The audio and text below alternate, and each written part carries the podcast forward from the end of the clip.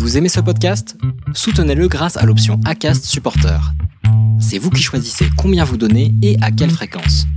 Cliquez simplement sur le lien dans la description du podcast pour le soutenir dès à présent. Hey, I'm Ryan Reynolds. Recently, I asked Mint Mobile's legal team if big wireless companies are allowed to raise prices due to inflation. They said yes. And then when I asked if raising prices technically violates those onerous two-year contracts, they said, "What the f*** are you talking about? You insane Hollywood ass." So to recap, we're cutting the price of Mint Unlimited from $30 a month to just $15 a month. Give it a try at mintmobile.com slash switch. $45 upfront for three months plus taxes and fees. Promo rate for new customers for limited time. Unlimited more than 40 gigabytes per month. Slows. Full terms at mintmobile.com.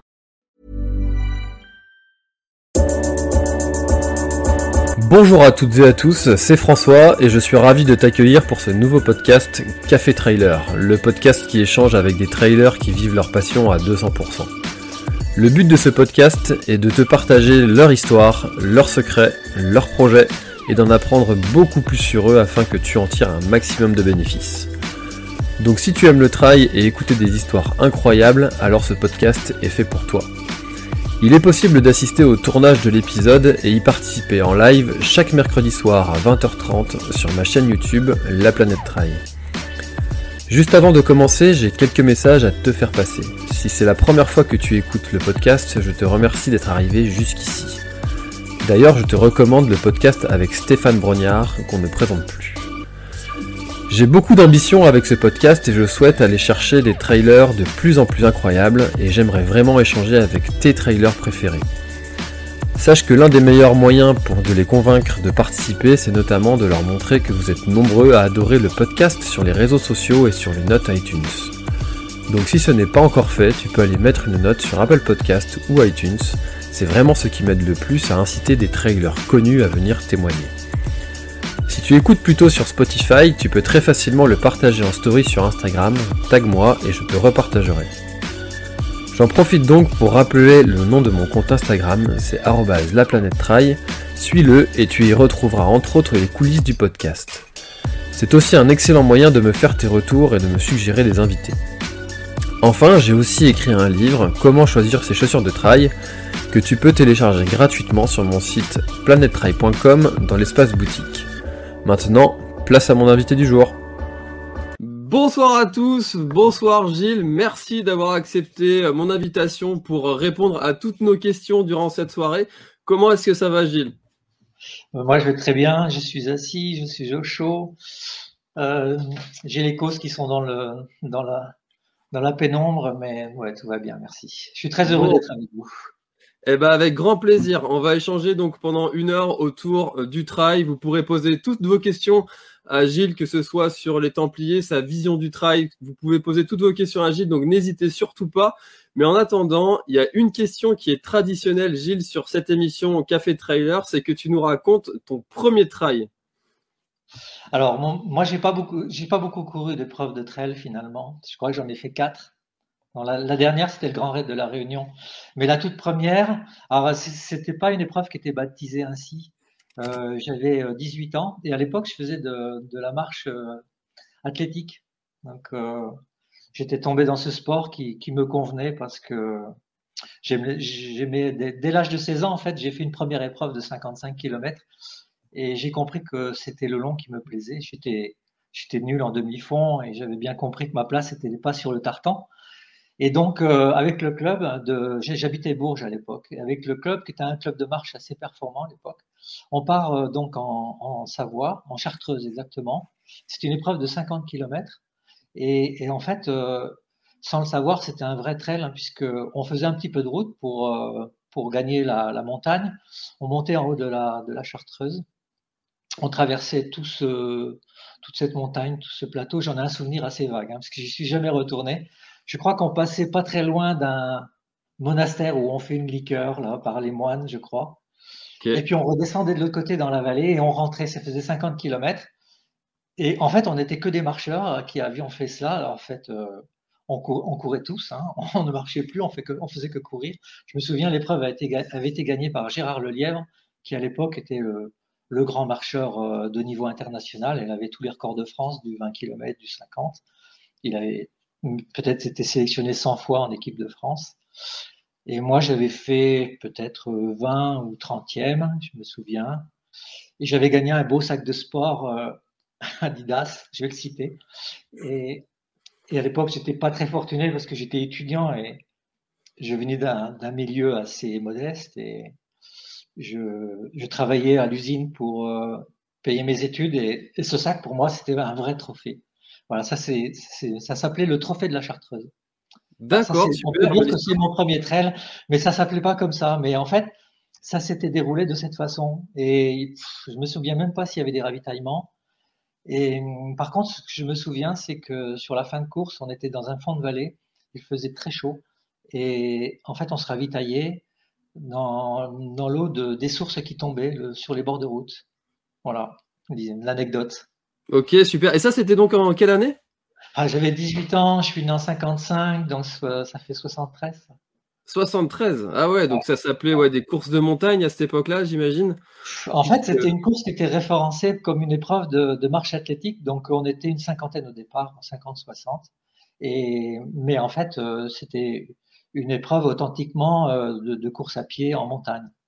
D'accord. Voilà. Et, donc, et donc, suite à ce trail-là, est-ce qu'il y en a, il y en a une autre derrière? Ça a été euh, l'entrée dans le milieu euh, non, Pas du tout, euh, plus jamais Par la suite, j'ai couru trois fois l'ascension du Mont Cameroun, qui est une épreuve typée montagne, mais qui peut se rapprocher du trail, puisqu'aujourd'hui, il faut tout est tout s'est un peu amalgamé, les courses de montagne, euh, le kilomètre vertical. Bon, je, je pense qu'il faut mettre tout ça dans sous le même vocable.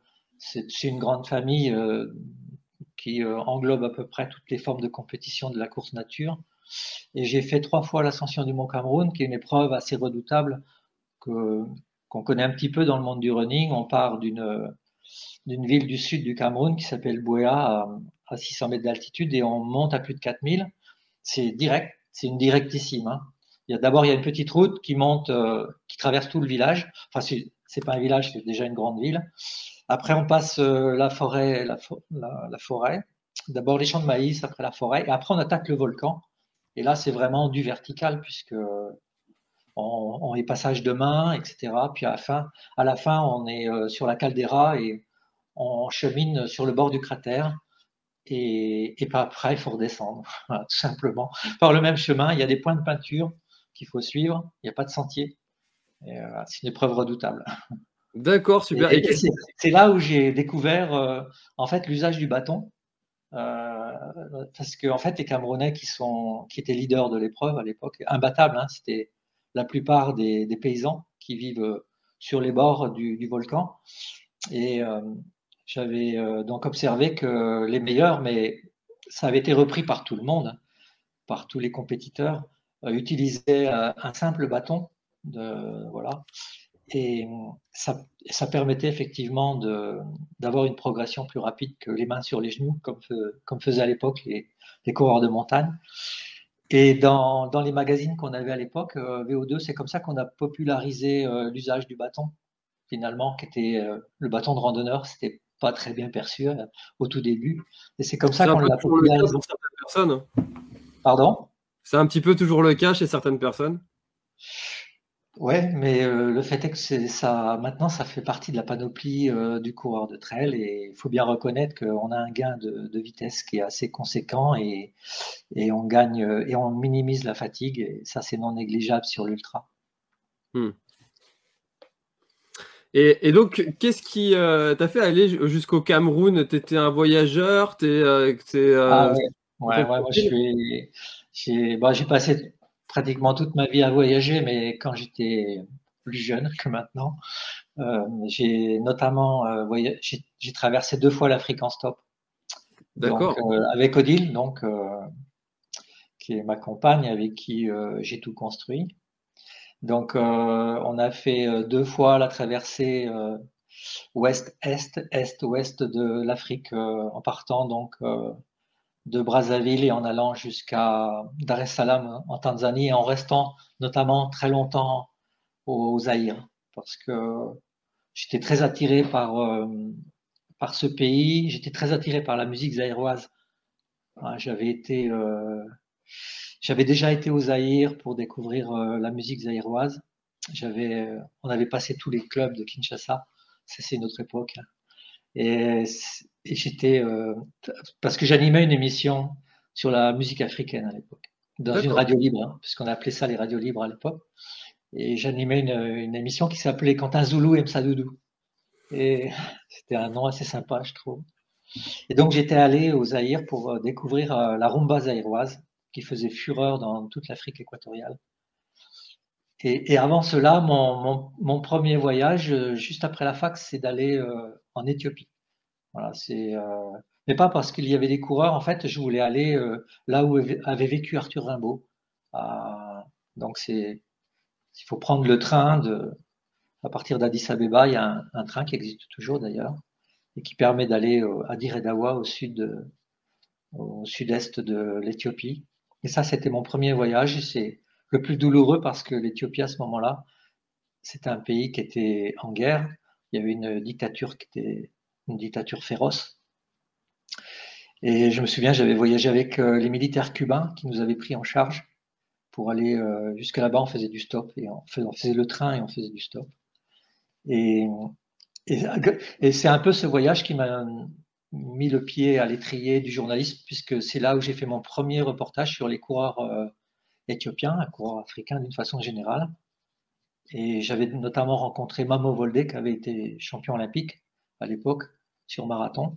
Et ça a été mon premier reportage que j'ai vendu. À, l'époque, il existait un seul magazine de course à pied qui s'appelait Spiridon, mmh. qui avait été créé par, euh, qui avait été créé en Suisse et donc euh, en langue francophone. Et donc ce magazine, il était euh, beaucoup lu en France, en Suisse, en Belgique et au Canada notamment, à Québec. Et c'est comme ça que j'ai eu la chance de, mettre un pied à l'étrier de ce métier que j'exerce toujours d'ailleurs. D'accord, donc euh, à l'origine, tu étais journaliste, un petit peu reporter à l'international ou plus principalement en Afrique? En fait, moi, j'étais, euh, j'ai été inspiré par un magazine qui s'appelle Actuel, qui n'existe plus maintenant. Aujourd'hui, il y a un peu l'équivalent, c'est le magazine Society. Et euh, à l'époque, euh, Actuel donc avait un, regard assez prenant sur toutes les musiques actuelles, la world music qu'on appelait, c'est-à-dire l'émergence de la musique africaine, la musique brésilienne également. Mais il faisait des grands, des grands reportages tels que moi j'avais envie de les lire sur toutes les problématiques liées au, tiers-mondisme, euh, la difficulté qu'on peut, qu'on peut trouver euh, dans, dans, les pays en voie de développement. Et c'est ça que j'avais envie de, de, découvrir moi aussi. Et ce, journal m'a beaucoup influencé euh, dans le sens où j'avais envie de faire ce métier.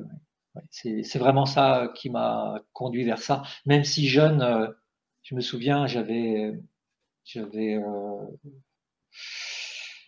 c'était après les, après les Jeux de 64, donc euh, je me souviens très bien avoir fait euh, une crise d'honneur auprès de mes parents qui n'avaient vraiment pas beaucoup d'argent pour qu'ils puissent m'acheter le livre qui était édité après les Jeux de Tokyo.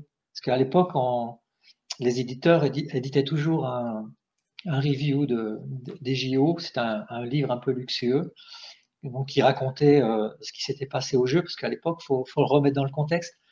Il n'y avait pas la débauche de, médias qu'il peut y avoir aujourd'hui où on peut le vivre en direct, on, peut faire les replays, etc. Donc euh, ce livre, il était, très attendu et je me souviens, j'avais donc, euh, j'avais donc 9 ans et je, je, devais aller me faire arracher une dent et j'avais dit à mes parents, je vais me faire arracher une dent, mais il faut que vous m'achetiez d'abord le livre. Et puis après, en, 60, euh, 68, je me souviens, c'est à peu près la même anecdote. Il y avait un reporter euh, de l'époque, j'ai oublié, son nom. Juste après les Jeux de 68, il avait édité un, petit livre en collection jeune et il avait raconté son, donc, euh, son voyage et comment il avait couvert les Jeux de, 60, de 68, qui pour moi ont été, à mon sens, les plus grands Jeux de l'histoire de l'Olympisme. Et bon, ça, ce sont des éléments qui se sont agrégés et qui m'ont conduit vers ce métier. Ouais. C'est des, choses qui, qui vous rentrent quelque part dans vous et puis qui vous construisent. On ne sait pas pourquoi en fait. Et puis un jour, euh, chemin faisant, euh, il y a un destin qui se trace et euh, voilà. Et, puis vous devenez ce que, vous espérez être. Moi, j'ai eu la chance de, voilà, de faire un métier de passion et, d'aller au bout même de, de, tous les délires que je pouvais avoir pour ce, pour ce métier.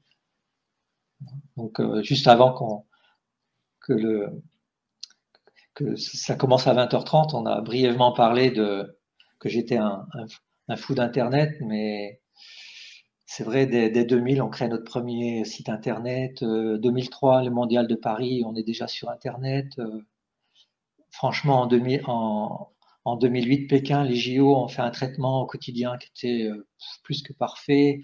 On fait nos premiers directs en 2009 à Berlin. On était cinq, on fait des, directs. En 2010 à Barcelone également, pour les Europes, on fait des directs on était en mix zone et on transmettait directement. Donc, euh, moi, toutes les formes d'expression pour euh, véhiculer une information, ça m'a toujours passionné. Voilà. Et aujourd'hui, je suis, très passionné par les réseaux sociaux, même si, d'un point de vue journaliste, je suis, je suis allé vers des choses euh, beaucoup plus abouties en termes d'écriture. Au niveau de la photo aussi, je pense avoir encore beaucoup progressé. Maintenant, je travaille pratiquement que sur l'Aveyron, sur mon département. Je rencontre des gens euh, avec qui je peux partager euh, un, bout de chemin, un morceau de vie. Ouais, c'est vrai que j'ai en 35 ans de métier, euh, on a été, je me souviens, on a été même pionnier dans le Minitel. Hein, ça parle plus beaucoup le Minitel. C'est un objet un peu culte qu'on a envie d'avoir chez soi sur un, sur un meuble parce que c'est c'est un, outil, enfin, c'est quelque chose d'un peu vintage maintenant. Mais nous, dès la création du, du Minitel, nous, on s'est lancé à fond euh, là-dedans. Et en, plus, c'était, un, média, si on peut appeler ça comme ça, qui était, euh, correctement rémunéré. Et on faisait des scores euh, fabuleux, mais par contre, derrière, il y avait toute une, technologie qui était encore assez primaire et ça obligeait à des manipulations qui étaient gigantesques. Comment est-ce que vous utilisiez le Minitel? Parce que moi, je me souviens du Minitel euh, où mes parents ils commandaient des vêtements sur, euh, sur Verbaudet euh, en tapant des codes un peu partout. Mais vous, comment est-ce que vous En fait, nous, ben, en fait, nous à l'époque, on, éditait un, calendrier guide des, courses. Donc, on l'avait également transféré sur le Minitel. Donc, déjà, avec ce petit écran, ce petit clavier, ce clavier on pouvait consulter le, le calendrier des courses déjà. Et puis, en fait, notre force, c'était de tenter de diffuser le plus rapidement possible les résultats des courses. D'accord. Euh, parce qu'il n'y avait pas de transmission euh, directe, il n'y avait pas de... la gestion informatique des résultats était encore très compliquée, il y avait encore beaucoup de choses qui étaient manuelles. Et euh, je me souviens, j'avais signé un contrat de partenariat. Enfin, il n'y a pas, il a pas de notion d'argent derrière ça, mais avec les 20 km de Paris. Et je me souviens, et on a, on demandait un, on commandait un messager qui allait à l'arrivée des, 20 km de, Paris, quand l'épreuve était finie, récupérer les grandes bandes magnétiques, c'est des grandes bandes magnétiques comme ça, il partait à Orly, il mettait ça sur le, tapis donc euh, pour partir en avion direct Toulouse. Et à Toulouse, j'avais également un, coursier qui récupérait les bandes donc sur le tapis de l'aéroport de Blagnac. Et ensuite, il amenait ça donc euh, à la société avec laquelle on travaillait. Et toute la nuit, toute la nuit, ça moulinait, ça moulinait les résultats. Et le lendemain, ils étaient consultables. Mais on a connu des galères absolument terribles. C'est vrai que c'est dans quelle année ça Parce que ça paraît tellement. Euh, c'est vieux, hein. c'est vraiment vieux. C'est début des années 80, je pense. Ouais, pourtant, c'est pas si vieux que ça. Enfin, ça reste. Euh, il y a ça fait un peu dinosaure maintenant. Oui, ouais, bien sûr. Ouais, c'est intéressant. Euh, et, du coup, euh, donc Gilles, on connaît du coup l'organisateur. On va en parler, l'organisateur des Templiers. Donc là, tu viens de nous parler de ta vie euh, de journaliste. mais là, actuellement, en dehors de l'organisation des Templiers, quel est ton, ton quotidien? Qu'est-ce que, comment est-ce que, comment est-ce que tu vis? Alors moi, mon quotidien, il est, il est très occupé parce que alors, donc juste pour rappeler, euh, avec Odile et toute une équipe, puisqu'on était 13 salariés, euh, donc on, a géré pendant plus de 20 ans le magazine VO2, mm. le magazine Endurance, euh, que nous avons vendu ensuite aux éditions, je crois que c'est Outdoor, donc Joël Doux à Lyon. Donc ces titres continuent leur vie et plutôt bien, je crois. Voilà. Donc en, ça, c'est en 2013. en 2013, C'était après les Jeux de Londres, donc 2013 c'est Moscou, voilà. Après le mondial de Moscou, j'ai dit stop, moi je veux arrêter de, travailler dans cet univers du sport. Donc on a réussi à vendre euh, donc euh, le magazine VO2 et avec Odile on est redevenu journaliste indépendant et on a créé le, site internet SP15. Donc au départ SP15 c'était euh, on va dire moitié moitié attelé avec des grands reportages etc et moitié de pages et progressivement c'est devenu 100% de pages c'est-à-dire un, site qui est dédié à la lutte anti-dopage et moi au bout de deux ans je chez dit stop parce que c'est trop glauque, euh, les affaires elles aboutissent pas. Par exemple, l'affaire Calvin que Odile a, réussi à sortir, elle a été quatre ans dessus à connaître toutes les infos, à, tracer la trace de Calvin pour savoir qu'est-ce qu'elle faisait parce qu'on avait des infos qui nous laissaient penser qu'elle était peut-être dans des conduites euh, particulières. Donc moi, ça me convenait pas en tant que journaliste parce que et puis bon, on était quand même assez menacé. On a été menacé de mort plein de fois. On a porté plein de plein de fois. Encore dernièrement, Odile, elle a reçu euh, des photos de, des photos de pitbull. Donc ça fait réfléchir quand même. Puis c'est vrai que la lutte antidopage, elle, elle patine beaucoup. Donc moi, je me suis retiré de ça. Elle a continué ce P15. D'ailleurs, elle l'a vraiment très bien géré avec son, son groupe d'enquêteurs, etc., avec les, avec les gendarmes de l'OCLAEPS et la, la FLD. Et, et maintenant, l'Athletic Integrity, euh, qui est la, la, la branche antidopage de l'IAF. Et euh, moi, je, je, suis devenu euh, au départ uniquement photographe, donc j'ai fait un espèce de tour de France et j'ai fait des photos dans des univers euh, les plus divers et variés qui, qui, me, qui me plaisaient, des fois des choses qui étaient vraiment pas programmées, mais bon, j'ai fait des manifs, j'avais envie d'aller faire les manifs, par exemple des black blocs, des choses comme ça, me confronter à, à des choses comme photographe que j'avais que j'avais envie de faire, que je regrettais de ne pas avoir fait, d'être plus au contact de, de la vraie vie ou d'aller vers des gens qui ont d'autres passions. Et puis, euh, et puis donc euh, après, je, je, faisais également des sujets sur l'Aveyron et je me disais quand même pour, tout ça pour faire des expos photos, hein, je précise. Et puis, puis il arrive un moment où euh, on se dit, ben, dans l'Aveyron, il y a quand même beaucoup de choses vraiment intéressantes.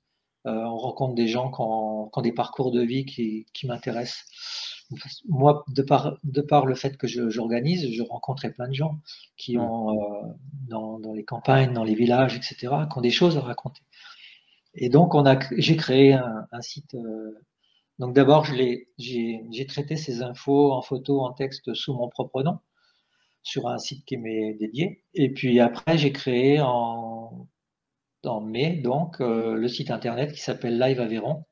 Donc, on est trois et on fait euh, bon, du grand magazine, euh, de beaux reportages sur l'Aveyron. Voilà, donc ça m'occupe. Donc par exemple hier, euh, hier j'ai fait un, sujet qui n'est pas fini, je finis demain sur euh, le centre de vaccination. Mais dernièrement, j'ai fait un sujet sur, bah, il y a un lien avec les Templiers. Les Templiers passent sur un, vieux domaine Cosnar qui, a réussi à, être préservé en milieu de la forêt. Ça s'appelle la Rougerie. C'est un peu le ravitaillement de Saint-André-de-Vésine. Et là, euh, dans les débuts des, années 70, il y a une communauté hippie qui, euh, qui a vécu là presque dix ans. Et donc, j'ai retrouvé deux personnes qui ont vécu là. Et donc, une a accepté de témoigner. Et donc, euh, j'ai fait un, j'ai raconté cette histoire. On est retourné à la Rougerie avec cette personne. Et voilà, c'est le genre de sujet que je fais. D'accord, super. je suis très occupé, ouais. Parce qu'en fait, en plus, euh, je prends du temps parce que euh, je fais des sujets difficiles. Par exemple, j'ai fait un maître verrier qui avait 80 ans, qui a restauré plus de 300 ou 400 églises dans, dans toute la France, qui est très connu dans son milieu. Bah, j'ai visité des chapelles, j'ai été voir son travail euh, pour euh, bien le sentir. J'ai lu tout son bouquin. Et après, donc, il y a l'entretien et la séance photo, puis après l'écriture qui prend. Ce sont des longs textes ou des longs interviews. Donc ça prend beaucoup de temps. Voilà, donc je suis assez occupé. Ok. on reconnaît un petit peu l'aventurier. Hein. Tu nous disais au début que tu étais plutôt aventurier à partir dans plusieurs pays du monde, à partir en Afrique par exemple. Euh, là, il y a eu un, un, tournant qui a été pris suite à, la fermeture de VO2. Tu as voulu partir un petit peu et puis en fait, tu te recentres sur ta région. Euh, euh, en, fait, le, le, en fait, ce qui s'est passé l'an dernier, euh, en fait, j'ai eu envie de faire la, la, campagne électorale ici chez moi à Millau. Donc pendant un mois et demi, j'ai suivi les, les sept candidats, mm. voilà, au jour le jour, tous les soirs, euh, voilà, en fonction de ce qu'ils avaient euh, envisagé de faire, soit d'être sur la place du marché, soit faire un meeting politique classique. Et donc j'ai suivi comme ça euh, tout le monde pendant un mois et demi. Et puis est arrivé donc le, j'ai fait une belle expo qui était assez réussie. Et puis est arrivé donc la crise sanitaire, le confinement. Et moi, je me suis dit, euh, moi, j'ai une carte de presse, euh, je vais en profiter. Et le confinement, je vais le raconter. Donc, pendant euh, le premier confinement, on va dire cinq jours sur sept, je faisais un reportage. Donc, et c'est ça qui a donné du socle pour la création de, de Live Aveyron. Voilà. Il y a eu un ensemble de choses, mais ça, ça a vraiment été le déclencheur. Parce que là, j'avais vraiment une belle matière. J'avais rencontré plein de gens qui vivaient plus ou moins bien le, confinement. J'ai même fait des, sujets en relation avec les, Templiers. Par exemple, j'ai fait un, sujet photo. Il y avait un texte également qui, euh, c'était euh, le parcours des Templiers confinés. Donc euh, pendant toute une journée, bon, je l'ai pas fait à pied, hein, je précise. Mais, donc j'ai pris ma voiture, j'ai fait des sauts de puce, j'ai marché aussi, et j'ai raconté ben, le, notre territoire, notre parcours, euh, comment ils vivaient euh, au moment de ce confinement, par exemple. C'est un exemple. Voilà, donc, euh, voilà, c'est voilà, une autre forme, c'est une autre approche de, du journalisme voilà, et de mon territoire. Ça me permet encore d'aller un peu plus vers les gens. D'accord. Alors, du coup, on y vient gentiment sur le sujet, donc le travail des Templiers. Euh, comment est-ce qu'on passe de journaliste euh, en, Afrique à, voyager partout dans le monde à se dire tiens, si j'organisais euh, une course sur mon territoire, comment est-ce que cette idée est venue, qui était une idée qui était complètement novatrice, en plus en France à cette époque-là, où il y en avait très très peu des courses qui étaient organisées. comment est-ce que cette idée a démarré? Alors, bon, comme je l'ai dit, moi d'abord, je suis quelqu'un d'assez curieux, donc euh, j'ai envie de voir ce qui se passe euh, de l'autre côté de, chez moi déjà. Euh, après, je suis coureur à pied, donc modeste, mais je suis quand même coureur à pied, donc ça me, cette curiosité, cette curiosité me pousse à aller voir plus loin que le bout de mon nez, le bout de mes chaussures tout au moins. Et moi, à 23 ans, je crée ma première course en fait. Donc, à 23 ans, je crée le petit tour du Rouergue. Et j'arrive dans l'Aveyron, euh, je suis un peu tout seul, je suis un peu isolé, je connais pas grand monde, donc euh, sur le journal, je vois marqué euh, réunion du Spiridon Club, donc un vendredi soir ou samedi soir, je sais plus, donc j'y vais. Et là, en fait, ça accroche de suite avec le, président de cette association, et on se revoit, et je lui dis, moi, j'aimerais organiser une course j'ai 23 ans, j'arrive dans un endroit que je connais pas du tout, l'Aveyron. Et, euh, et puis, ben, en fait, on, on était fait pour s'entendre un certain temps. Jusqu'après, on s'est séparés, mais euh, dans bonne entente. Hein.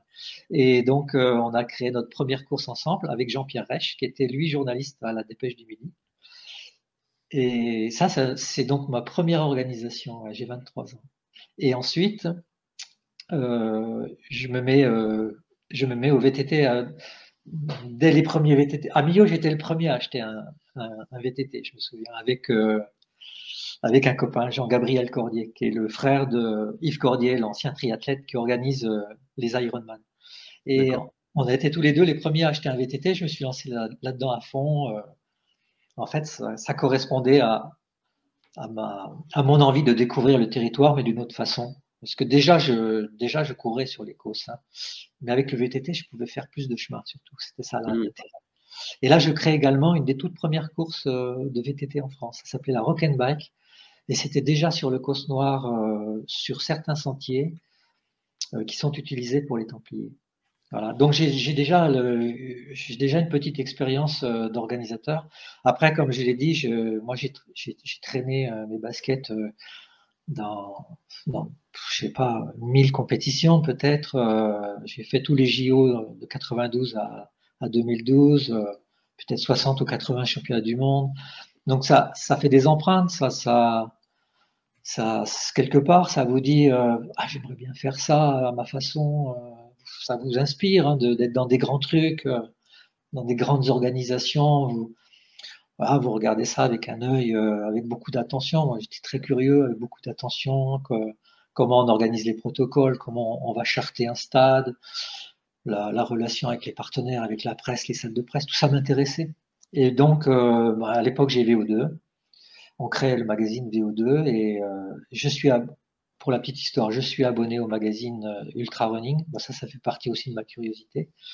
Donc, euh, je sais d'ailleurs pas comment j'ai découvert ce magazine, mais bref, j'étais abonné à, cette revue qui était plutôt bien faite pour l'époque. On la recevait tous les deux mois par la poste. Je me souviens, c'était, on était, j'avais quelques copains qui étaient comme moi, on était assez fébriles on attendait ça avec beaucoup d'impatience. Et c'est comme ça que je découvre euh, le trail qui existe aux États-Unis. Et ça, je me dis, ça, c'est pour moi, ça. Voilà. Il a fallu une occasion pour y aller. L'occasion, c'est la création de VO2. Et assez vite, on a, fait des grands reportages dans VO2. Je me souviens au numéro, numéro 2, je vais faire un sujet à Soweto, donc euh, dans le township noir euh, à Johannesburg, et qui à l'époque était en état d'urgence et on fait un sujet euh, avec les coureurs noirs sud-africains dont Mochua Rateux, qui à l'époque était recordman du monde des 10 km route et qui, a été tué ensuite euh, par euh, parce que Soweto c'était très dangereux, il a été tué quelques années plus tard. Et je me souviens d'ailleurs à cette occasion, je vais visiter la maison qui était en construction parce que tout le monde espérait la libération de Nelson Mandela. Et j'étais allé euh, donc avec Mochwarate visiter cette maison. Et ensuite, j'étais allé à la maison de Nelson Mandela. Et il y avait Winnie qui, qui était susceptible de nous, nous c'était sa femme Winnie Mandela, qui était susceptible de nous ouvrir. Mais c'était c'était un jour où euh, où il était interdit pour elle de parler à la presse aux étrangers. Donc euh, ça n'a pas pu se faire. Je l'ai je l'ai longtemps regretté.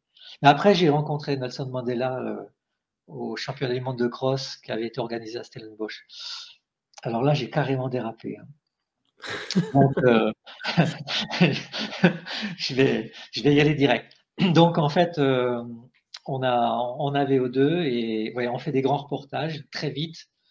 Et donc, euh, naturellement, on va donc aller au Leadville Trail, le premier, et ensuite à la Western State. Et et les deux fois, lorsque je reviens de, ces, reportages, euh, j'ai la même sensation la même envie, c'est de créer la même chose en France. Donc, j'ai un premier projet qui ne voit pas le jour parce que j'arrive pas à me faire comprendre euh, de par la municipalité de l'époque, parce que j'étais pas branché en fait là-dedans. Enfin, c'était c'était trop novateur. Donc, ce projet, il rentre dans un tiroir on le met en sommeil et puis en, 80, fin 94, début 95, euh, je vais, je vais au Tchad pour des raisons familiales. Et, euh, et donc là, je, je fais connaissance euh, d'une ONG qui gère un orphelinat, un, centre de PMI, un, un centre d'artisanat, de formation pour les jeunes hommes et les jeunes filles pour des métiers d'artisans. Et en rentrant du Tchad, euh, avec Odile, on se dit ben, comment pourrions-nous les aider? Et de là, on ressort notre euh, petit dossier. Enfin, c'était le dossier, c'était une page à 4, hein, attention. Mmh. Euh, et, donc, on ressort notre idée d'organiser un trail comme on l'avait connu quelques années avant. Et c'est comme ça que les Templiers naissent, cinq, cinq mois plus tard. On, est, rentré en mars de N'Djamena.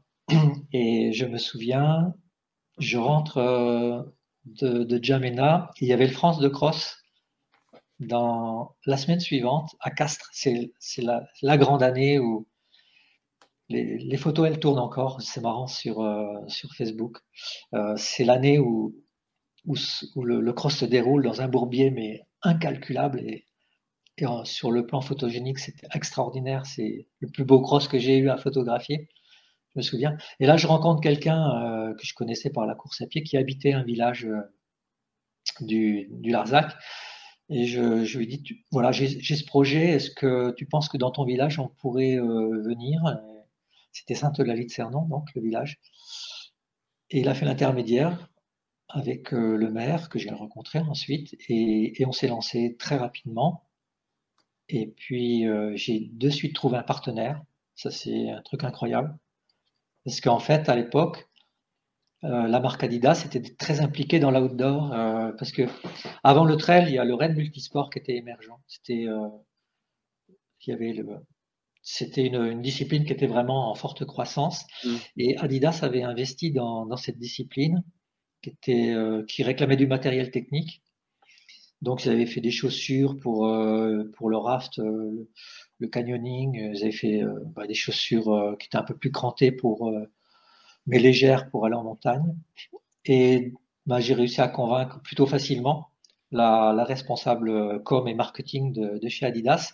Et là, c'est vrai qu'elle a eu une idée de génie. Elle me dit votre truc c'est bien, mais euh, je pense que ça peut marcher, mais euh, il va falloir que vous, vous faut pas, faut pas la cloisonner à quelque chose de, de, long et dur. Il faut que vous trouviez une idée pour l'ouvrir à tout le monde.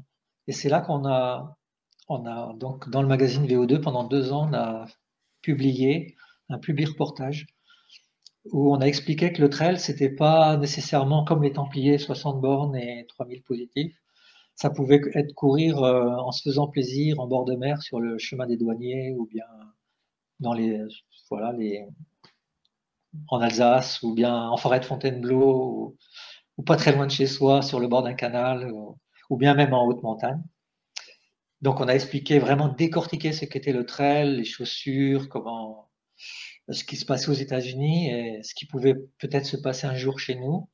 Et là, vraiment on a, popularisé euh, l'idée du trail euh, et on l'a décloisonné. Et c'est ce qui a fait sa force, parce que le, trail serait resté euh, long, dur. Je pense qu'il n'aurait pas connu le succès qu'il connaît aujourd'hui, même si aujourd'hui ce sont ces, grandes épreuves qui font rêver. Il fallait qu'il y ait une forme de démocratisation, ce qui me correspondait bien, parce que moi j'ai toujours prôné pour un sport accessible, un sport populaire qui soit accessible à tous. Voilà, la genèse, euh, la genèse de l'histoire. Et puis on a, on a 500 inscrits la première édition, environ 360 classés, je crois, et, on a un très beau vainqueur. Et, puis on a un magazine qui va, qui va nous permettre de, de populariser la course, euh, de dire voilà, on, peut courir différemment. La route c'est bien parce que moi j'ai jamais voulu euh, critiquer la course sur route hein, parce que on a souvent opposé le trail et la route. Moi j'ai jamais voulu tomber là-dedans parce que moi j'aime tout en fait j'aime le lancer de marteau et, puis le trail et, puis le sprint et le 100 bornes j'aime tout donc euh, je voulais pas qu'il y ait des dans mon discours il puisse y avoir des scissions et par contre sur le terrain c'était il y avait vraiment un, ce, fossé qui se creusait constamment entre la route, c'est pas bien, faut courir le trail. Moi, j'étais vraiment contre, contre cela. Donc, on l'a popularisé pour que ça soit une discipline ouverte à tous. Et, moi, je suis assez heureux de voir euh, ce qu'est devenu le trail aujourd'hui. Une belle discipline euh, avec euh, des formats les plus divers et variés où on peut pratiquer absolument partout parce que je pense pas qu'il y ait un, un, seul département qui échappe au développement du trail. Donc, voilà.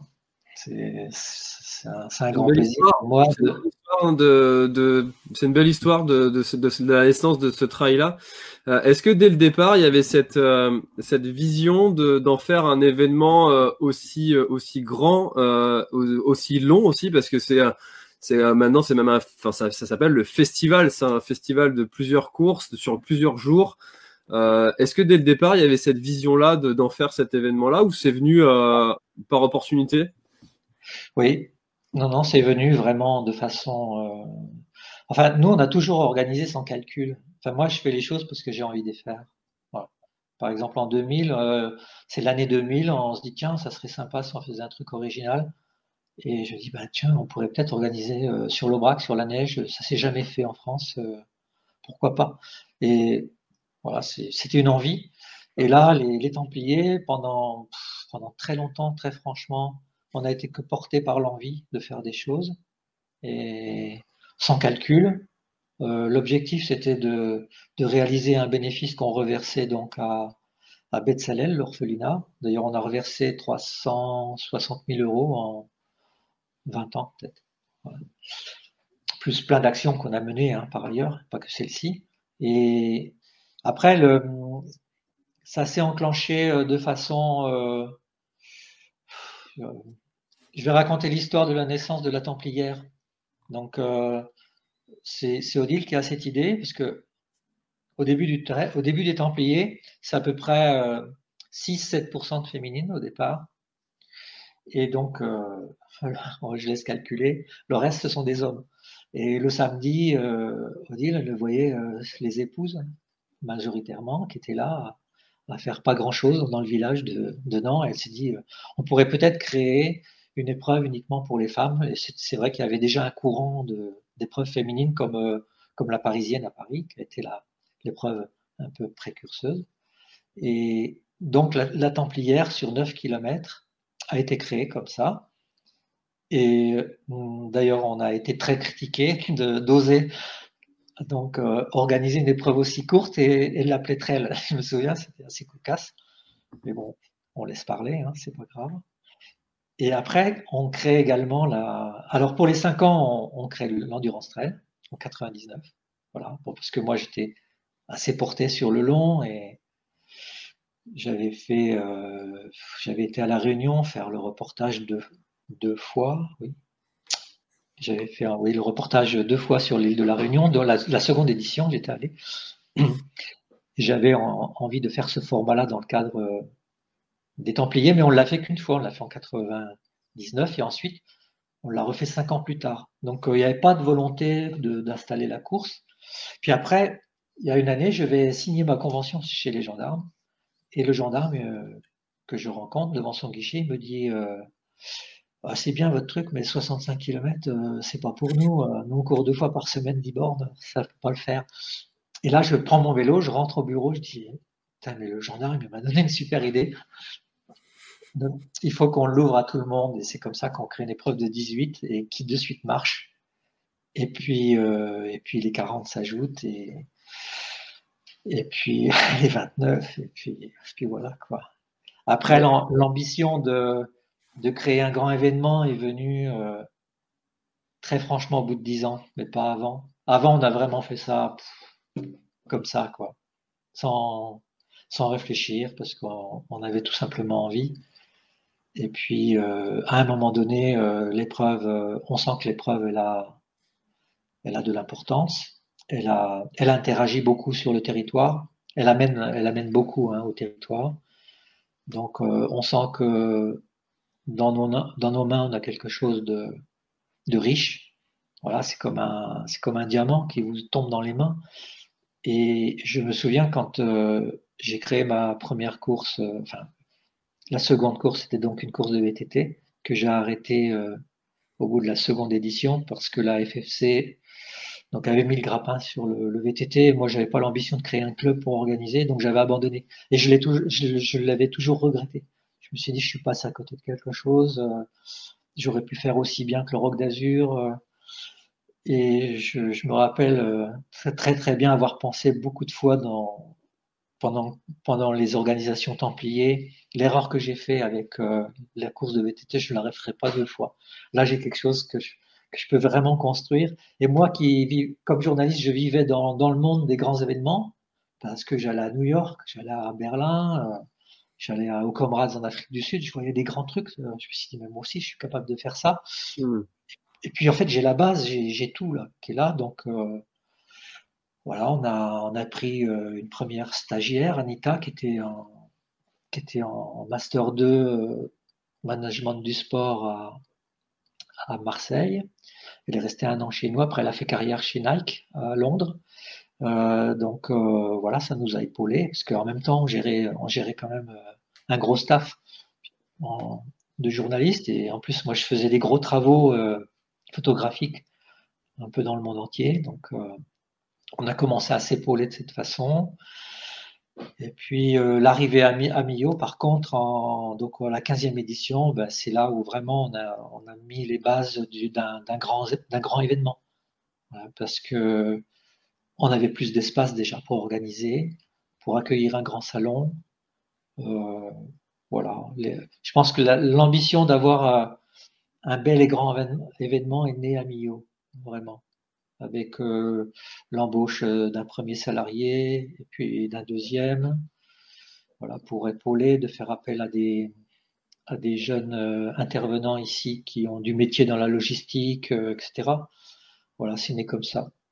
Mais il y a, au départ, non, il n'y a aucune ambition, si ce n'est euh, ben, de, de, coller à, à, une aspiration et puis de, de vouloir apporter notre petite, plutôt un grain de sable dans, dans cette détresse qu'il peut y avoir en Afrique.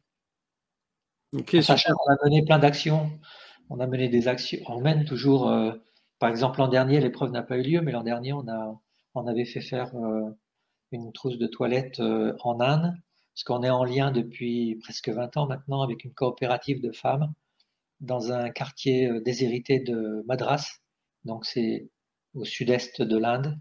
C'est un township là-bas que nous avons on n'est pas township en, Inde, bref, c'est un quartier très pauvre où euh, nous avions, j'avais été faire un sujet sur l'athlétisme en Inde, euh, c'était avant les Jeux de, de c'était 2004, donc euh, c'était Athènes.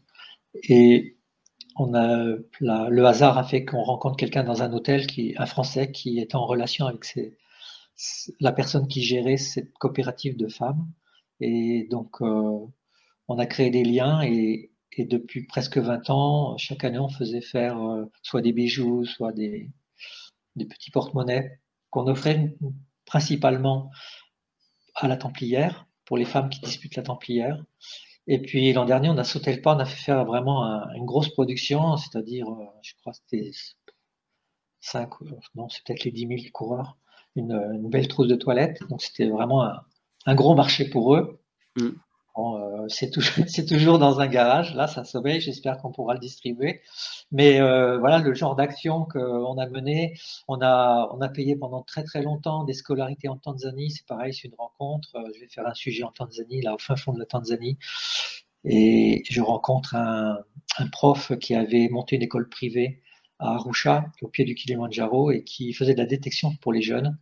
Et, et le jour où je vais donc dans ce village où il y avait une course de détection, il y a une gamine qui court euh, en jupe d'écolière, pieds nus, et qui termine seconde euh, et qui bat plusieurs internationales de, la Tanzanie. Et donc, euh, de fil en aiguille, on a d'abord soutenu cette jeune fille qui, qui ensuite est devenue internationale. Voilà, un peu gâché sa carrière parce que elle est partie avec un manager qui l'a un peu fait trop courir. Bon, bah, c'est une autre histoire. Et euh, pendant très longtemps, on a, dans les courses de détection, euh, les jeunes qui étaient détectés allaient dans, donc dans cette école privée où c'était euh, donc études, c'était un sport études en fait, mais privé. Et, et donc c'était bah, des gens comme nous qui finançaient des gens de que cet, que cet entraîneur et prof, il avait des relations un peu partout dans le monde et il essayait de faire financer des scolarités. Et donc pendant très longtemps, on a financé euh, des scolarités en Tanzanie. Voilà. D'accord. C'est le volet pas trop connu des Templiers, mais qui est, très prenant aussi pour nous. Bah, c'est hyper intéressant justement que tu nous le partages, ce, côté-là qu'on ne connaît pas. Euh, et d'ailleurs, un autre côté qu'on qu'on connaît assez peu, c'est euh, la, la, vie d'un organisateur quand euh, cet organisateur doit annuler euh, un trail. Donc c'est ce qui s'est passé donc l'année dernière et l'année d'avant aussi. Pas pour les mêmes raisons, mais pour les raisons climatiques, où il y a eu un orage assez violent sur votre région. comment ça se passe dans la tête d'un organisateur quand on doit annoncer comme ça une annulation, alors que des tas de gens attendent cet événement avec impatience? Ouais. Bon, euh, déjà, euh, quand on est organisateur d'une épreuve de pleine nature, euh, euh c'est, il faut s'y préparer. On sait que ça va arriver. Voilà. On sait que ça va arriver. On espère que ça n'arrivera pas, mais on sait que la probabilité peut conduire à ce que l'épreuve soit annulée pour différentes raisons. Hein. Ça peut être un feu de forêt qui se déclare la veille, ou bien ben, pour nous un risque climatique comme, euh, comme on l'a eu. Donc quelque part, au fond de nous, on est prêt à, prendre la décision euh, pour ne pas aller euh, là où il faut surtout pas aller. Parce que moi, j'ai une image une image devant moi quand j'organise.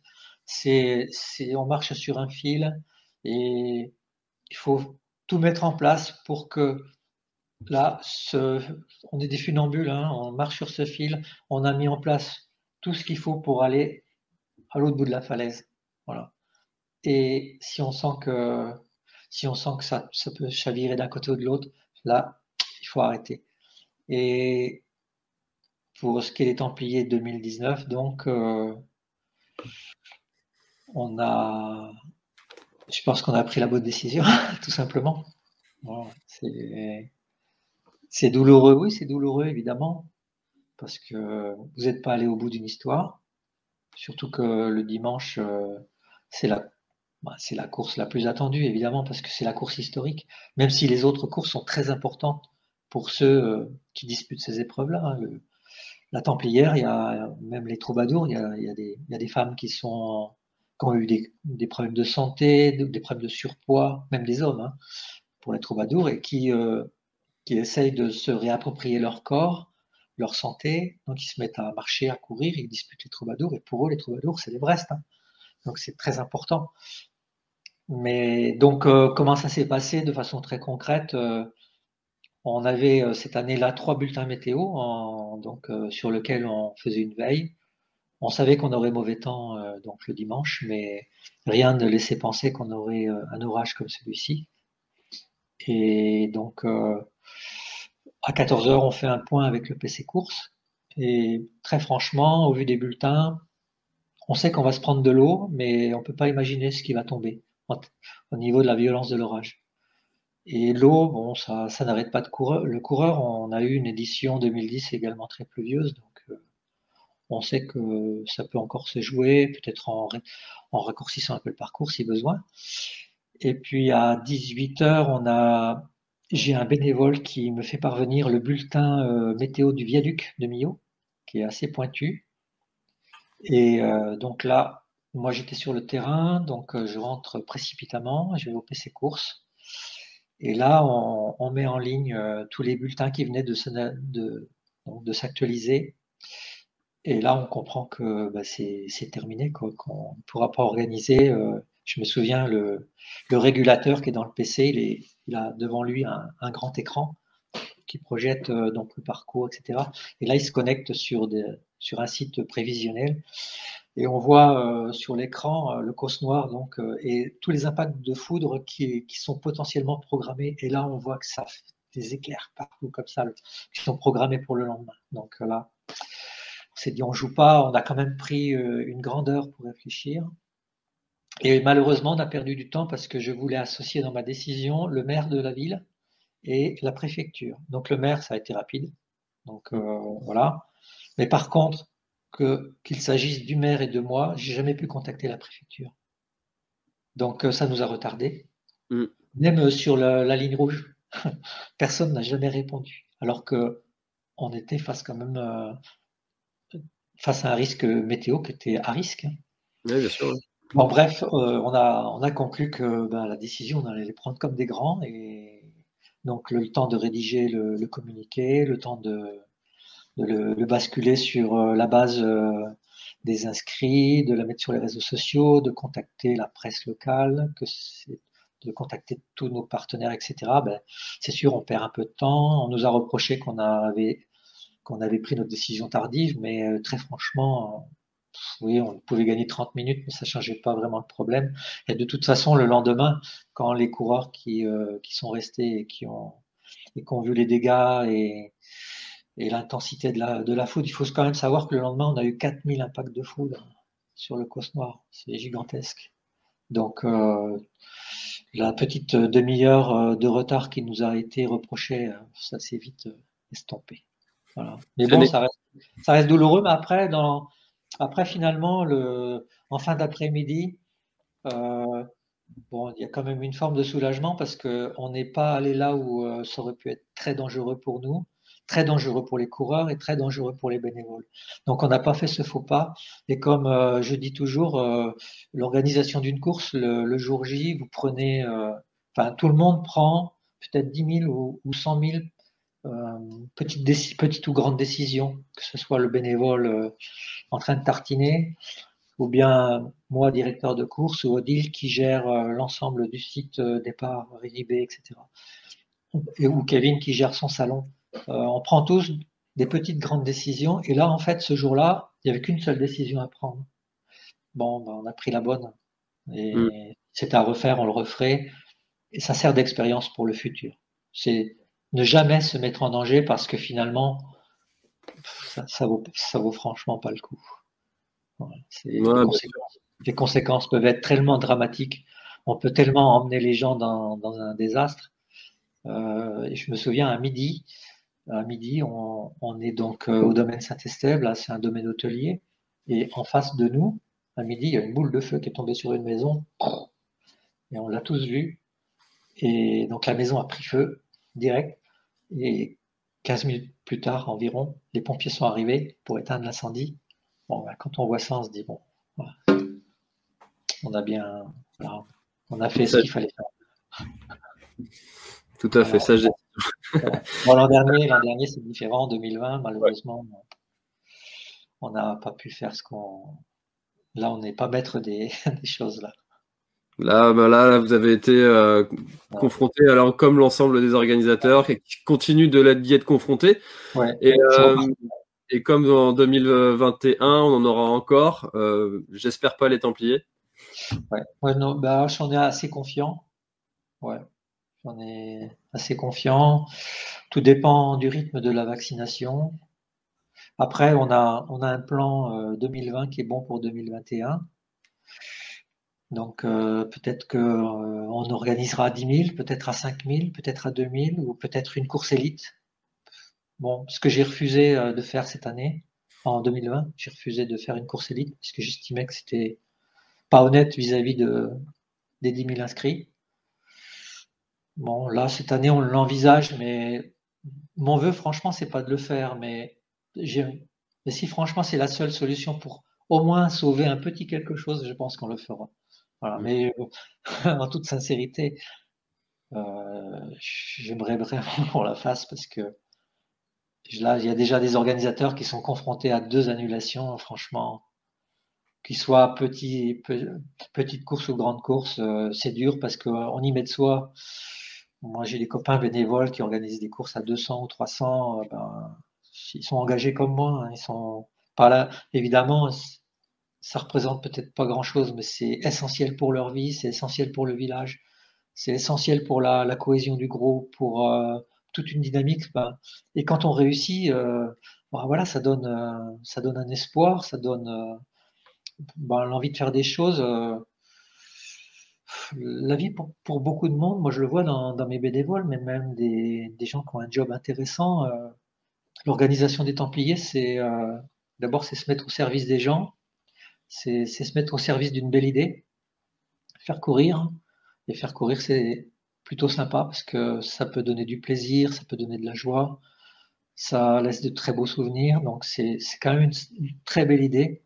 Et les gens se mettent au service de ça. Puis, et quand on est dans, inscrit dans l'organisation des Templiers, on se met dans une bulle. il n'y a, plus grand-chose qui existe tout autour. En fait, pendant une semaine, on est déconnecté du monde, on est déconnecté de, de la réalité.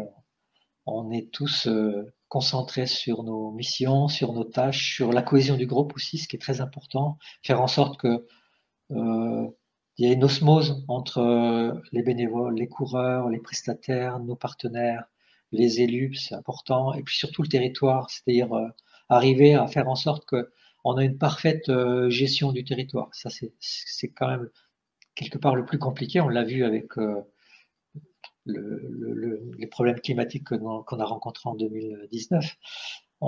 la gestion d'un territoire naturel, euh, finalement, dans ce type d'organisation, c'est plus complexe.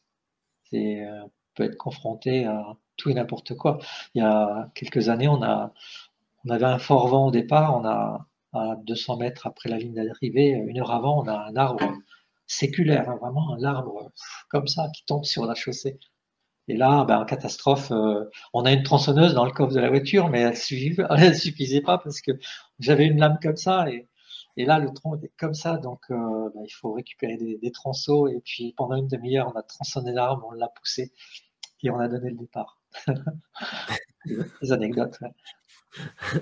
Des anecdotes, euh, ce genre de, de, petites, de petites, de petits imprévus comme ça. Enfin, ça c'est vraiment l'expérience. Après, on peut jamais tout prévoir. Euh, J'imagine des années comme ça, il y a des, des petites anecdotes comme ça qui, euh, qui arrivent. Et alors au début, je, je disais qu'on allait euh, pouvoir poser plein de questions à, à Gilles. Donc là, c'est François qui, qui a une question. Quel est le meilleur souvenir de Gilles concernant le trail des Templiers?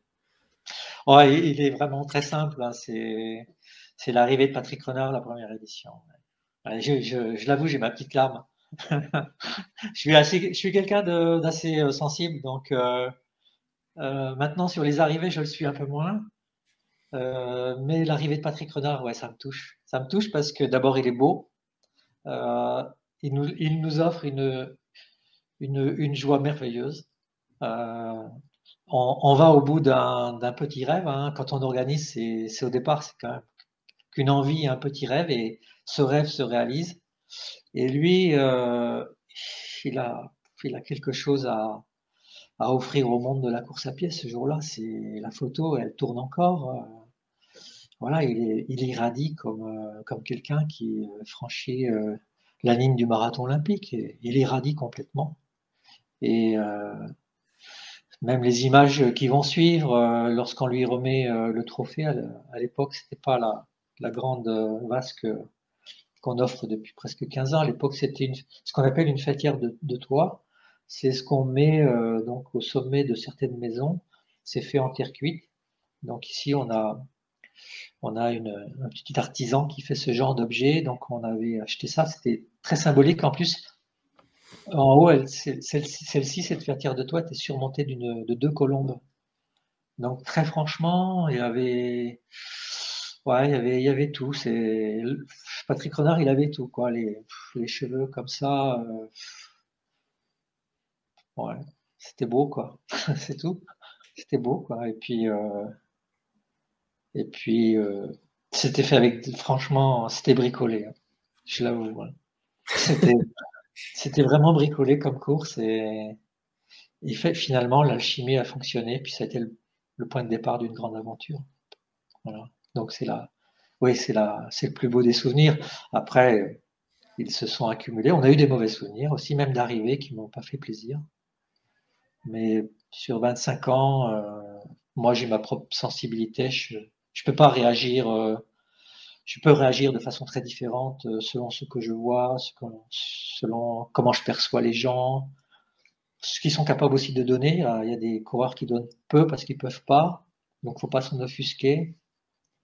Moi, vous arrivez, je reste toujours à l'arrière. Je, j'essaye d'être un, témoin éloigné pour euh, bien, bien sentir ce qui est en train de se passer euh, dans, dans, la raquette. Je m'appelle ça une raquette d'arrivée.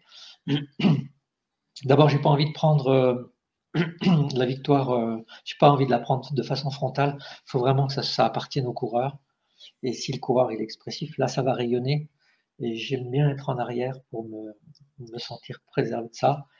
Et puis c'est vrai que c'est un moment d'intimité aussi avec euh, avec Odile, euh, parce qu'on est tous les deux ensemble et, et quand euh, le premier des Templiers arrive, ouais, c'est un moment important pour nous deux parce que c'est pas tout. Bon, les organisateurs le savent, hein, c'est pas toujours marrant hein, d'organiser.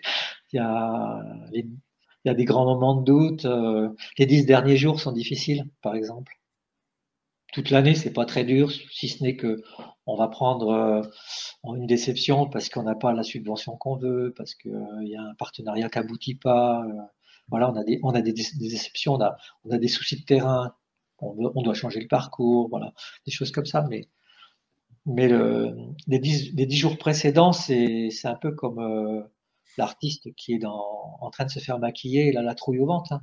Et nous, c'est ce qu'on ressent.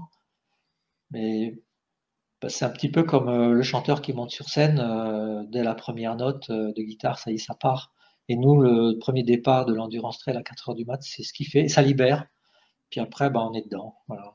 Mais ouais, c'est Et en plus, en plus, ce que je, raconte souvent, c'est que l'organisation, c'est, on, ne la fait qu'une fois par an, donc on n'a pas droit à l'erreur. C'est pas comme le boulanger qui, un jour, son pain, il est trop cuit, ou le lendemain, il est, il est pas assez salé, ben, il se dit, demain, je vais me refaire, mon pain sera meilleur demain. Mais nous, il faut qu'on attende une année pour se refaire. Mmh. Et, et, et, ça, c'est assez compliqué à, c'est assez compliqué à vivre, de pas avoir euh, l'opportunité de se dire ah dimanche prochain je peux me refaire si j'ai un truc qui va mal. Mais non non mon gars tu vas attendre un an mon gars. Voilà. Il y a des fois tu rumines tu rumines tu te dis j'aurais pu être meilleur là-dessus puis surtout souvent les gens sont peut-être plus expressifs sur ce qui n'a pas été que, sur ce qui a été euh, donc ça amplifie aussi peut-être un peu ce phénomène bon, on est, nous on est perfectionnistes hein. c'est ce qui a permis à l'épreuve de, franchir toutes ces étapes. On, on est aujourd'hui, on, bon, on est stabilisé à 10 500 coureurs puisque toutes nos courses euh, sont étalonnées et on prend pas plus. Mais euh, bon, c'est une alchimie qui est relativement complexe, mais la rigueur, euh, et la rigueur, elle est à tous les niveaux. C'est une rigueur euh, dans la gestion financière, parce que faut surtout pas déraper d'un euro, parce que un euro, 10 000 coureurs, 10 000 euros, c'est, ça peut être, ça peut être grave. il faut être extrêmement, bon, après, sur le terrain, on a un système qui est, qui est assez performant, mais malgré tout, euh, il peut se passer vraiment n'importe quoi hein, sur le terrain. Enfin, les organisateurs, ils le savent, ça. Au fond du bois, euh, franchement, il peut se passer plein de choses. Et mmh. donc, on a, nous, les Templiers, le dimanche, il faut savoir, on a 65 postes de surveillance. On a 9 médecins, donc on a un système qui est vraiment euh, bétonné, mais en même temps, on a toujours ce petit truc dans, nous-mêmes. Hein. On a cette crainte hein, qui est là. Donc il faut quand même. Euh, puis après, c'est de la gestion de, c'est de la gestion de planning, c'est de la gestion, c'est du tableur après. Hein. donc c'est de la rigueur. Voilà. Et si, si vous n'êtes pas rigoureux, vous ne pouvez pas faire ce qu'on fait. Est-ce que tu dirais que c'est risqué d'être organisateur? Ouais, ouais. C'est risqué si, euh, si euh, l'organisateur se met en danger. C'est-à-dire euh, s'il a, s'il a un système de sécurité qui n'est pas au point, parce que bon, il y a des normes à respecter. S'il ne respecte pas les normes, il se met en danger. Moi, je sais qu'auprès de la FFA, j'ai milité pour qu'il y ait des règles qui soient strictes, peut-être contraignantes, mais qui permettent à l'organisateur de se protéger parce que euh, on, peut, vite se mettre en danger si on n'a pas mis le, service de sécurité adéquat par rapport au danger potentiel de la course. Ça, c'est très important. Ouais. oui, on se met en danger, ouais bien sûr. Euh, après, nous, on a, on est monté progressivement. Hein. On n'est pas, on n'a pas démarré à 1000 la première fois, on est parti à 500, 750, 1000, donc euh, on s'est formé, on a le cuir qui commence à s'épaissir, et puis c'est l'expérience. Hein. Mm. L'expérience, euh, moi en 2007, j'ai créé la course du viaduc de Millau, donc euh, j'ai travaillé donc l'organisation avec le groupe FH. Bon, quand vous travaillez avec le groupe FH, faut être bon, hein, parce mm. que le viaduc de Millau, il a été construit d'une façon exemplaire. Euh, c'est un chantier qui était gigantesque et colossal. Il y a pratiquement eu euh, très très peu d'accidents de travail. Ça a été vraiment un chantier exemplaire. Vous travaillez avec des gens qui sont durs, euh, qui sont mais durs dans avec nous dans le bon sens du terme, c'est-à-dire que les choses, il faut qu'elles soient bétonnées carrées. Voilà, il faut pas que ça déborde. Et là, vous apprenez à organiser avec eux, parce que quand vous allez à, la réunion devant devant le directeur, euh, vous avez intérêt à avoir, un dossier euh, bien bétonné parce que lui il va dire bon ça c'est réglé, c'est pas réglé, qu'est-ce que vous comptez faire? Et là il euh, faut, avoir des réponses à tout, il faut que ça soit calé. En plus c'était une course, c'était la première fois que ça nous arrivait. C'était un comité de pilotage avec la préfecture qui était là chaque fois. Donc ça apprend, ça apprend. On a beaucoup appris là, ça a appris parce que c'était plutôt bien organisé, mais c'était pas bordé comme euh, on a pu le faire pour la course du viaduc. Et cette méthodologie, ensuite, on l'a, on l'a mise euh, au service des Templiers. Mais bon, moi j'ai eu la chance de vivre avec quelqu'un qui est, extrêmement méthodique, qui est d'une rigueur totale. Odile, elle n'a pas le même parcours que moi. D'abord, elle a, elle a passé 15 ans de sa vie dans, à la Banque de France. Hmm. Elle, avait été reçue au concours de cadre hein, après la fac de Sciences Éco. Et c'est un concours assez difficile euh, à, avoir. Donc, elle avait été reçue. Bon, c'est ce qui nous a permis de venir vivre dans l'Aveyron d'ailleurs. Et donc, euh, bon, elle était, pour elle, c'était une voie royale. Hein. Quand on rentre à la Banque de France, c'est un peu royal. On finit directeur et belle carrière, euh, des gros revenus, etc. Puis en fait, au bout de 15 ans, elle a tout lâché pour revenir à mes côtés au SMIG, à peine même. Mais cette rigueur, euh, qu'elle avait sans doute en elle, mais acquise par la, Banque de France, euh, ben, elle l'a mis au service de la course euh, pour gérer les plannings, etc. Et même dans la coordination globale, euh, dans la, tout le monde sait ce qu'il a à faire parce que il y a une fiche de poste qui est bien faite. Euh, il y a, on responsabilise beaucoup les gens dans leur mission pour que chacun quand ils peuvent, bien sûr, hein. tout le monde ne, veut pas, mais quand ils peuvent, c'est prendre, prendre, euh, prendre des responsabilités pour, euh, pour s'engager, en fait. Hein. C'est, mmh. J'ai beaucoup de, de, retraités, moi, qui, euh, qui, ont été, qui ont eu des jobs assez intéressants. Et la retraite, c'est vraiment un coup dur, parce que ça les désocialise d'une certaine façon, notamment du milieu du travail. Et de reprendre, devenir au Templier, ça, les, ça leur remet un pied dans, dans des prises de décision, je prends des décisions. Euh, j'ai des gens à gérer, j'ai un groupe à gérer. Euh, je suis responsable euh, de l'accueil des coureurs. Il faut que je m'inscrive aussi dans une dynamique, aussi dans un esprit. Enfin, j'ose espérer qu'il y a un esprit templier. je sais que chez les bénévoles, c'est très prenant. Il faut ce que souvent je dis aux, aux bénévoles, c'est vous qui êtes beaucoup plus. Nous, on va structurer, certes, mais sur le devant de la scène, c'est vous. Hein, c'est vous qui êtes avec la tartine et qui allez la donner au coureur. Et, au dossard, euh, c'est vous qui accueillez le coureur. Donc euh, là, c'est à vous de jouer, c'est vous, hein, les ambassadeurs, c'est vous qui, avez le grand sourire et qui essayez de faire tomber la pression quand les gars ils arrivent super noués pour prendre le dossard, s'ils ont la pétoche du lendemain. Donc euh, c'est tout ce travail-là euh, qui est intéressant. Ce travail d'approche, euh, de mettre en musique euh, bah, toutes ces petites fourmis qui viennent avec nous. Il y a 1000 personnes. Hein. 1000 personnes qui sont là pendant les, euh, tous les. Alors après, c'est assez facile parce que nous, on a un système qui marche bien. Euh, d'abord, au départ, comme on avait une vocation, notre épreuve, elle est née donc, pour collecter des fonds. Donc, lorsqu'on s'est aperçu qu'on ne pouvait pas bâtir l'épreuve uniquement sur des copains, on a, pris des, on a commencé à prendre des associations euh, mais qui étaient toutes engagées dans, soit dans une action tiers-mondiste, ou soit dans le social, ou euh, bah, notamment on a intégré des CAT avec des personnes handicapées, même encore maintenant. On, a même euh, créé, donc le, c'est maintenant le jeudi matin, des épreuves destinées au sport adapté, avec en 2019, ils étaient 160 devenus des, des CAT de, de toute la région. Donc on voulait des associations engagées voilà, comme nous. Et donc, euh, quand on a cette fibre, euh, c'est plus facile hein, donc euh, de s'engager parce que nous on l'est, eux le sont dans leur propre assos sur des actions propres.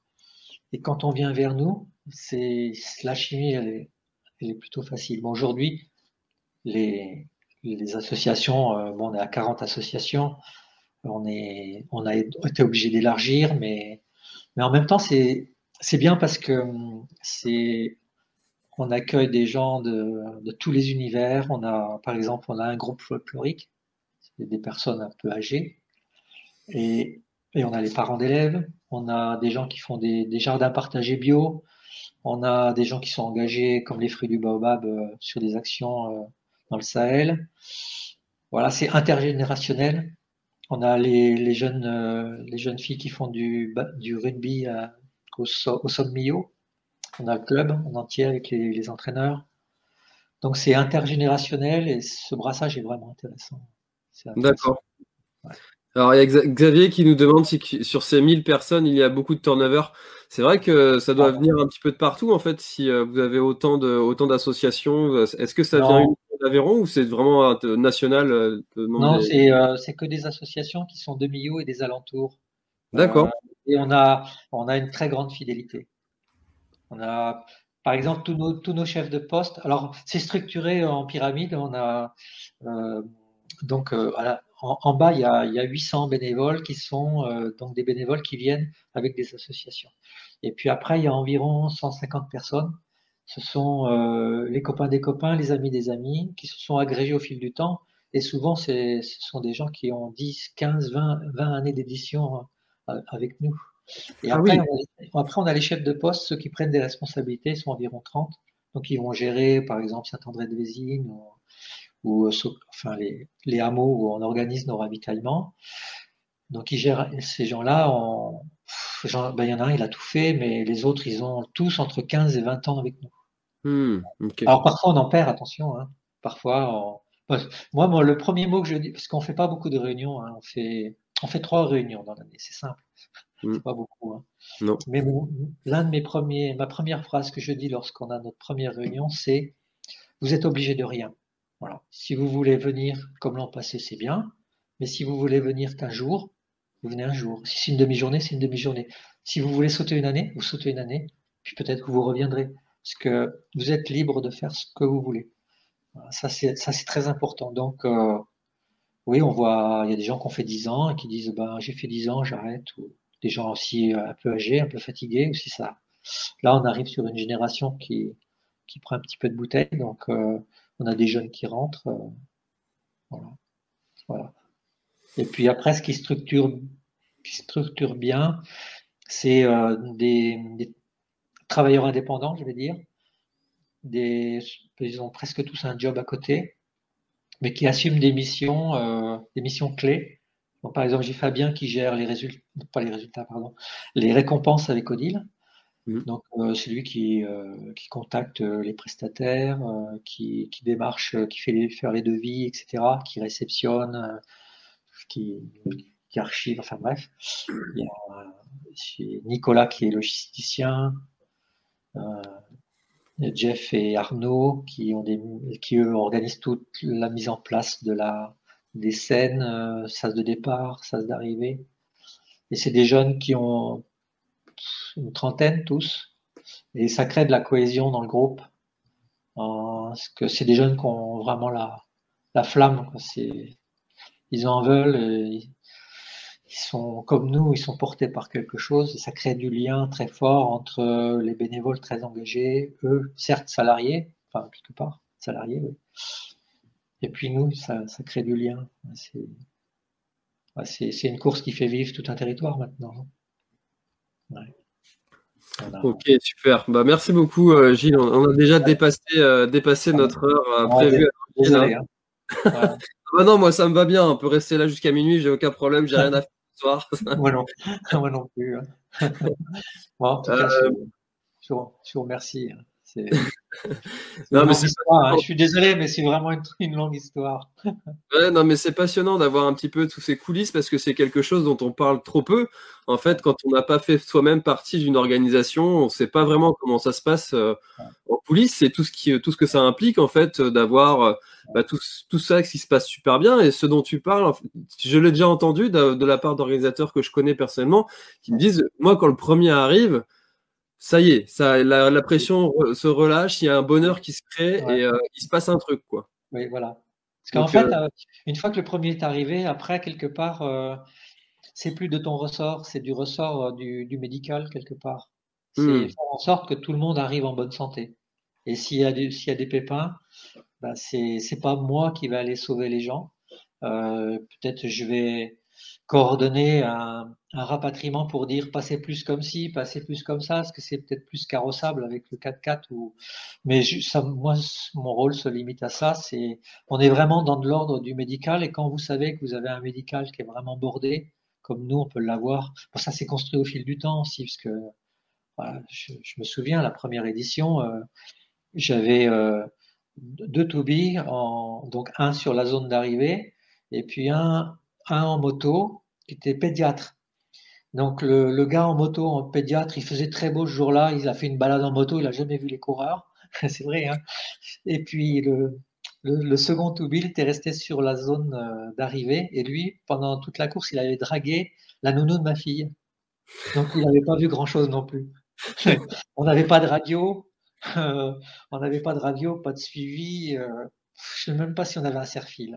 Je ne crois pas. Bon, ça l'a fait quand même. C'est bien que cette anecdote soit sortie à une heure et quart parce que ça, là, celle-là, c'est pour les vrais, ceux qui seront restés jusqu'au bout. ouais. Donc euh, super. Euh, bah, en tout cas, moi, Gilles, j'espère vraiment euh, pouvoir, pouvoir te rencontrer et rencontrer toutes les équipes de bénévoles parce qu'il faut vraiment. Vous êtes les bienvenus, oui. Tu es le bienvenu, vous êtes les bienvenus, ceux qui écoutent, en espérant que vous ayez un dossard et puis. Voilà. Bah alors, ça sera pas, que... ma part, malheureusement, mais ce sera un dossard avec grand plaisir. Qu'est-ce qu'on peut, euh, je termine toujours les échanges de cette façon. Qu'est-ce qu'on peut te souhaiter pour cette année 2021 Alors, c'est tout sujet confondu, c'est pas forcément au sujet des Templiers. Qu'est-ce qu'on peut te souhaiter pour 2021 ah, ça c'est une question piège. je m'attendais pas à ça. Euh, alors, peut-être que je sois un peu plus apaisé que je ne le suis, parce que c'est vrai que je suis un peu. c'est un peu mon défaut, c'est d'être, euh, d'avoir envie de faire beaucoup trop de choses et d'être très engagé dans ce que je fais et, et d'être un peu plus apaisé pour euh, justement écrire des choses plus personnelles. Euh, bon, moi j'écris beaucoup, je, très modestement, je, depuis quelques années, mais plus maintenant, j'essaie de justement de m'apaiser par la poésie, par, le, par les mots. Donc euh, c'est ça dont j'ai envie, c'est d'avoir euh, plus de temps pour, euh, pour être bien avec moi et pouvoir m'exprimer à travers les mots, les mettre sur une feuille blanche. Voilà. Puis après, ce que j'espère, c'est traverser les États-Unis en vélo, mais ça, ça fait deux ans que je recule ça c'est autre chose. ça c'est prévu. Donc, je m'entraîne bêtement, mais là je crois que 2021 c'est cuit, mais c'est pas très grave. les histoires, ça, on n'a pas toujours besoin de, de, vivre les, les histoires. C'est aussi bien de les imaginer, de, et dans mon cas, de pouvoir les écrire. Voilà. Eh ben, c'est un très très beau mot de la fin parce qu'en plus c'est vrai que le cerveau ne fait pas la différence entre le réel et l'irréel. Donc euh, imaginez la visualisation, ça fait aussi partie, euh, aussi partie de l'information et ça fait aussi partie du rêve. Euh, bah, merci beaucoup Gilles d'avoir partagé tous ces euh, pépites avec nous. C'était euh, très enrichissant. c'est ce que je vois dans les commentaires. Moi, j'ai je, j'ai bu, j'ai bu tes paroles. Je suis désolé, j'avais des questions, je, je, les ai pas forcément affichées, mais euh, c'était, euh, enfin voilà, vraiment euh, un grand grand merci pour pour cet échange qui est de d'une heure vingt, c'est le record. Non mais ça, ça a été un plaisir pour moi. Je, je, voilà, si je peux avoir apporté mon petit truc ici qui est né pas loin de là, je suis ravi pour tout le monde. Eh ben merci beaucoup. à mercredi prochain pour un nouvel épisode. Très très bonne soirée à tous et à bientôt. Et félicitations pour, euh, pour ce que vous faites parce que voilà, c'est bien de communiquer de cette façon, de libre parole, c'est bien. Bravo. Merci beaucoup, c'est gentil. Je prends ça vraiment avec grand plaisir. Au bout, si tu es encore là, c'est sûrement que l'épisode t'a plu, donc n'hésite pas à le faire savoir autour de toi et à t'abonner pour ne louper aucun épisode. J'ai mis tous les liens dans la description, donc n'hésite pas à y jeter un œil. À la semaine prochaine, bye bye. Hi, this is Craig Robinson from Ways to Win, and support for this podcast comes from Invesco QQQ. Invesco QQQ is proud to sponsor this episode and even prouder to provide access to innovation for the last 25 years. Basketball has had innovations over the years too. We're seeing the game played in new ways every day. Learn more at Invesco.com slash QQQ. Let's rethink possibility. Invesco Distributors, Inc. Voilà, l'épisode est terminé, j'espère qu'il t'a plu. Je t'invite à aller checker NAC, comme je t'en ai parlé au tout début de l'épisode, avec le code PlanetTrail, P-L-A-N-E-T-E-T-R-A-I-L. Tu auras moins 15% sur ta commande. Et moi, je te souhaite un très, très, très, très, très bon footing, très bon trajet. Bref, ce que tu es en train de faire, je te le souhaite un très bon. Allez, à bientôt dans un prochain épisode. Bye bye.